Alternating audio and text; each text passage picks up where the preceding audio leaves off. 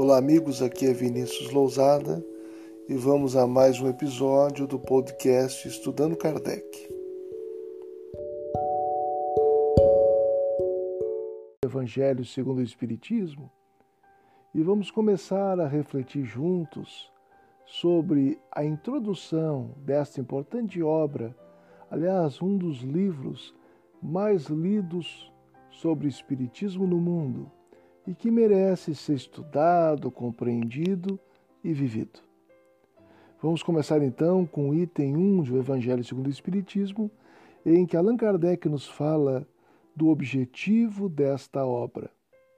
Diz o nobre codificador: podem dividir-se em cinco partes as matérias contidas nos evangelhos: os atos comuns da vida do Cristo, os milagres, as predições, as palavras que foram tomadas pela Igreja para fundamento de seus dogmas e o ensino moral. As quatro primeiras têm sido objeto de controvérsias. A última, porém, conservou-se constantemente e inatacável. Diante desse código divino, a própria incredulidade se curva. É terreno onde todos os cultos podem reunir-se, estandarte sob o qual podem todos colocar-se, quaisquer que sejam suas crenças, porquanto jamais ele constituiu matéria das disputas religiosas, que sempre por toda parte se originaram das questões dogmáticas. Aliás, se o discutissem, nele teriam as seitas encontrado sua própria condenação, visto que na maioria elas se agarram mais à parte mística do que à parte moral, que exige de cada um a reforma de si mesmo.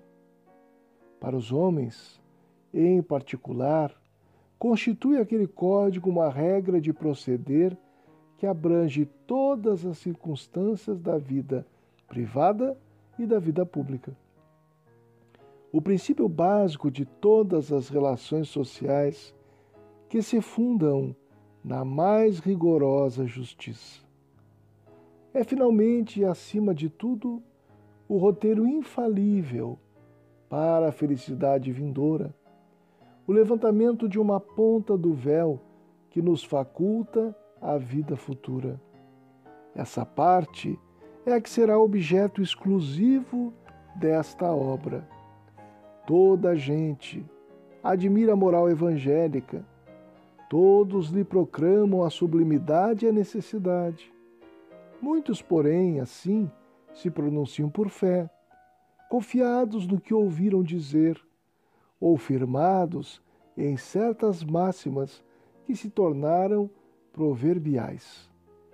Poucos, no entanto, a conhecem a fundo, e menos ainda são os que a compreendem e lhe sabem deduzir as consequências.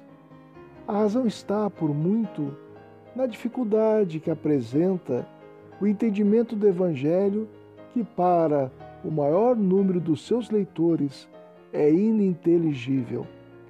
A forma alegórica e o intencional misticismo da linguagem fazem que a maioria o leia por descargo de consciência e por dever, como leem as preces, sem as entender, isto é, sem proveito.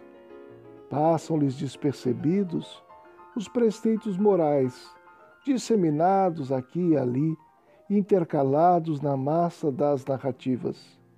Impossível, então, apanhar-se-lhes o conjunto e tomá-los para objeto de leitura e meditações especiais. É certo que tratados já se hão escrito de moral evangélica, mas o arranjo em moderno estilo literário lhe tira a primitiva simplicidade, que ao mesmo tempo lhe constitui o encanto e a autenticidade. Outro tanto cabe dizer-se das máximas, destacadas e reduzidas à sua mais simples expressão proverbial, Desde logo, já não passam de aforismos privados de uma parte do seu valor e interesse pela ausência dos acessórios e das circunstâncias em que foram enunciados. Então, nós vamos refletir um pouco sobre o que nós lemos aqui das anotações de Allan Kardec nesse primeiro item da introdução, intitulado Objetivo desta obra. O nobre codificador já nos recorda, no início do texto, que os evangelhos podem ser divididos em cinco aspectos. O primeiro deles diz respeito aos atos comuns da vida do Cristo, desde o seu nascimento, família, o modo de viver, a sua trajetória pessoal. Um segundo aspecto é tratado nos evangelhos, que diz respeito aos milagres. Quer dizer, na compreensão corrente do cristianismo, aquilo que o Divino Mestre talvez tenha realizado, fazendo com que fosse possível derrogar as leis divinas. E o Espiritismo, com a compreensão do seu aspecto científico sobre os fluidos, dá a compreender de uma forma racional, sem, nenhuma, sem nenhum modo de ação que venha a sobrepor-se às dinâmicas da lei de Deus. Também as predições, ou seja, as profecias, as previsões que Jesus nos trouxe do futuro da humanidade. Num quarto aspecto, destacam-se nos evangelhos as palavras que foram transformadas pelas igrejas como fundamento dos seus dogmas, muitas vezes dissonantes com a simplicidade e a profundidade moral dos ensinos de Jesus. E no quinto aspecto, nós temos o ensino exclusivamente moral. Quer dizer, a regra de bem proceder lecionada pelo Mestre, que está muito bem destacada nos dois grandes mandamentos que ele nos ensinou: amar a Deus sobre todas as coisas e ao próximo como a nós mesmos. Mas ao longo de sua filosofia, nós vamos aprendendo as possibilidades de aplicação, as suas consequências, enfim o ensino moral de Jesus. Kardec vai dizer que os quatro aspectos anteriormente referidos aqui sempre foram alvo de controvérsias das religiões cristãs e, inclusive, serviram de base para a construção de dissensões, disputas religiosas. No entanto, há um terreno neutro de todos os cultos cristãos e que dialoga muito bem com as doutrinas que não se apresentaram com base no Evangelho de Jesus. E esse terreno neutro, esse ponto de encontro, é, na verdade, o ensinamento moral de Jesus. Ensinamento esse que exige, segundo Allan Kardec, de cada um a reforma de si mesmo. O Evangelho, bem compreendido, bem estudado, nos conduz a um convite da reforma íntima, da necessidade de modificarmos o nosso caráter, de o colocarmos sob as diretrizes da amorosidade profunda que deve ser edificada na direção de tudo e todos, consoante ensinava Jesus Cristo um amor sem fronteiras, sem distinções entre as criaturas. Esse terreno neutro É, segundo o mestre Allan Kardec, um código de regra de proceder, desde a esfera privada da vida até as relações públicas, nas várias possibilidades que ela apresenta. É ainda um roteiro infalível para a felicidade na vida futura e que levanta uma ponta do véu da nossa compreensão a respeito da vida espiritual. O objetivo do livro O Evangelho segundo o Espiritismo é traduzir ao homem racional desde o século XIX, voltado às grandes questões que a lógica suscita, que a dúvida filosófica apresenta, a compreensão, a inteligibilidade das grandes lições de Jesus de Nazaré. Lembra o codificador que todo mundo admira a moral de Jesus. Todo mundo aponta a sublimidade dos seus ensinos, mas poucas criaturas conhecem a fundo o Evangelho. São poucos que compreendem, sabem deduzir dele as suas consequências. E muitas vezes há uma dificuldade de entendimento do que o Evangelho apresenta, por conta da alegoria, de um misticismo de linguagem, que os ensinamentos dos Espíritos vêm nos auxiliar à sua compreensão.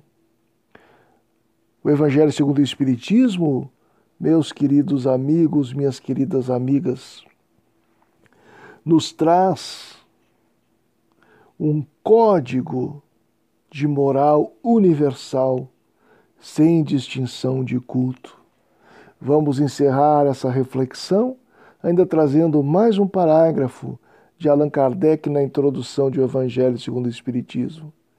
Para abreviar a esses inconvenientes, diz o mestre, reunimos nesta obra os artigos que podem compor, a bem dizer, um código de moral universal sem distinção de culto nas citações, conservamos o que é útil ao desenvolvimento da ideia, pondo de lado unicamente o que não se prende ao assunto.